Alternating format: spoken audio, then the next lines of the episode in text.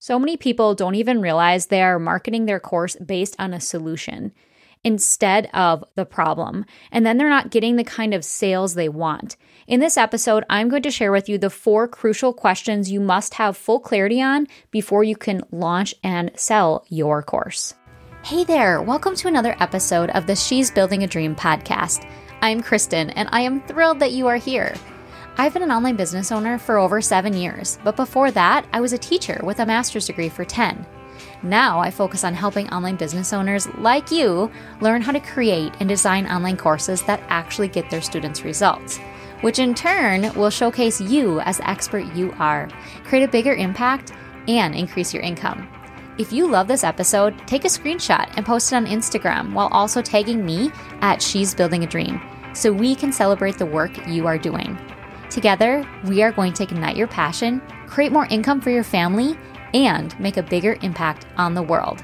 Let's transform your life and legacy starting right now. I answer questions from struggling course creators in Facebook groups and other places online when they are struggling to get sales in their course very often. And in this episode, I want to tell you what are the secrets or what are the four things that most people struggle with when they are selling their course. Why are they not able to get the sales that they want? Or why are they not able to actually reach the right people? Whether you are creating a course or you've already launched a course and you haven't had the sales that you were hoping for, or you are trying to scale your course, this episode is for you because these four questions are the most important thing you can answer when it comes to selling a course. If you don't nail these four things down, you'll probably be throwing spaghetti at the wall for quite a while. so, the first question I want you to be thinking about is what tangible problem does your course solve? Now, a tangible problem is something you can see, touch, feel, it's tangible. We can visualize it, we can picture it.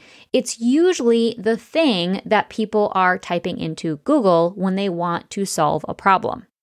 So, for an example, I have a pretend course that I want someone to create about harvesting a garden, growing and harvesting a garden so that you can use the fruit and vegetables from it all year long. Because I live in a climate where winter comes, snow comes, and we freeze most of the year. And I would like to harvest a garden and use those pieces or those produce all the time. So I think it's a great problem to solve. But what is the tangible problem that that course solves? It's the growing grocery bill. It's somebody typing into Google, how do I lower my grocery bill? This might be one of the solutions for them to lower the grocery bill. Or maybe somebody is talking about how do I preserve my produce when I live in a climate that is cold 75% of the year or too cold to grow produce 75% of the year? That is the tangible problem that that course solves. We have to be able to nail that down because that ultimately is what people are searching for.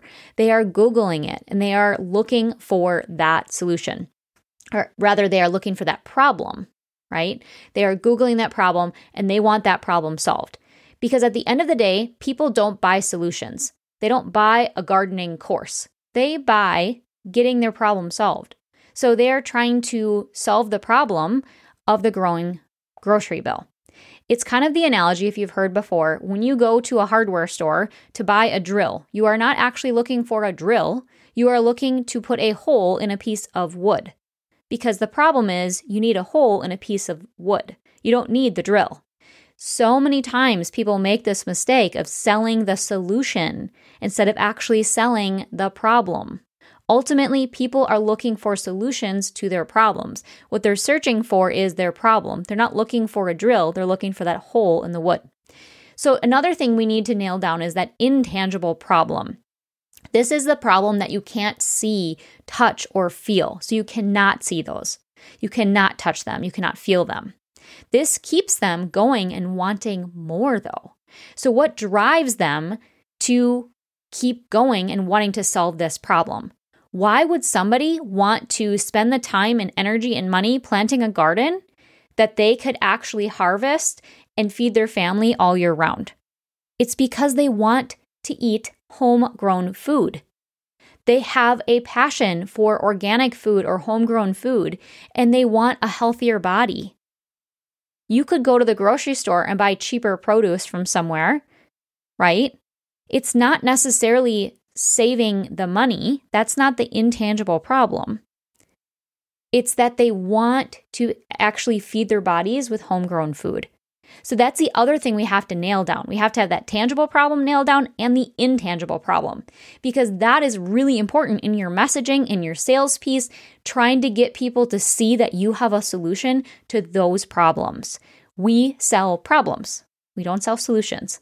Most people make the mistake of selling a solution. This is going to be a really quick episode because I want you to nail this down. I want you to be pondering this and writing it down. Tangible, intangible. Okay? Those are the two type problems that you need to solve. The third question What will your students be able to do at the end of your course? This should drive everything for your course. If you put things in your course that don't actually drive to the end result, it's going to feel fluffy and overwhelming for your students, and they will not likely finish your course, which ultimately means they will not get results. And if they don't get results, we know that you can't scale that course and can't make more money. So, what will your students be able to do at the end of your course? Here's an example grow vegetables in their garden and have a freezer full of homegrown vegetables and fruit so they can use them all year long, even in the winter months. Doesn't that sound so intriguing? When I would go to write this course, to put this course together, that is exactly what I need to keep in mind the entire time. Is growing vegetables in the garden to have a freezer full. If I decide to put something in the course that doesn't align with that end result, I need to take it out because it's too overwhelming. It's too much information. Most course creators think that they need to put a lot of information in their course to make it more valuable.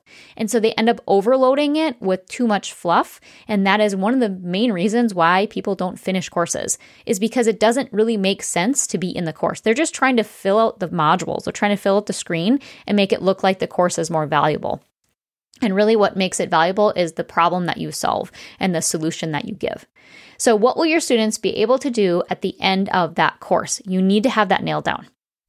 And here's the fourth question What do they need to know before starting your course? We need to know what is their frame of reference? What is their prior knowledge? What are they coming to us with already knowing? Because that will help us to springboard that knowledge into the course. What do they need to know before starting this course? They need to know that plants need water, a certain temperature, sunlight, not a lot of weeds to grow. They need to know those things before they can actually start this course.